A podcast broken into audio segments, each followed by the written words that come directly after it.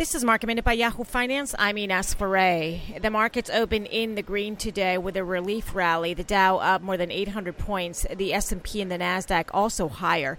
Energy, which yesterday was leading to the downside, today is leading to the upside. WTI oil is up around 8% after plummeting yesterday. Some of the Dow components that are seeing the most gains include ExxonMobil and Chevron. For more Market Minute news, head to yahoofinance.com.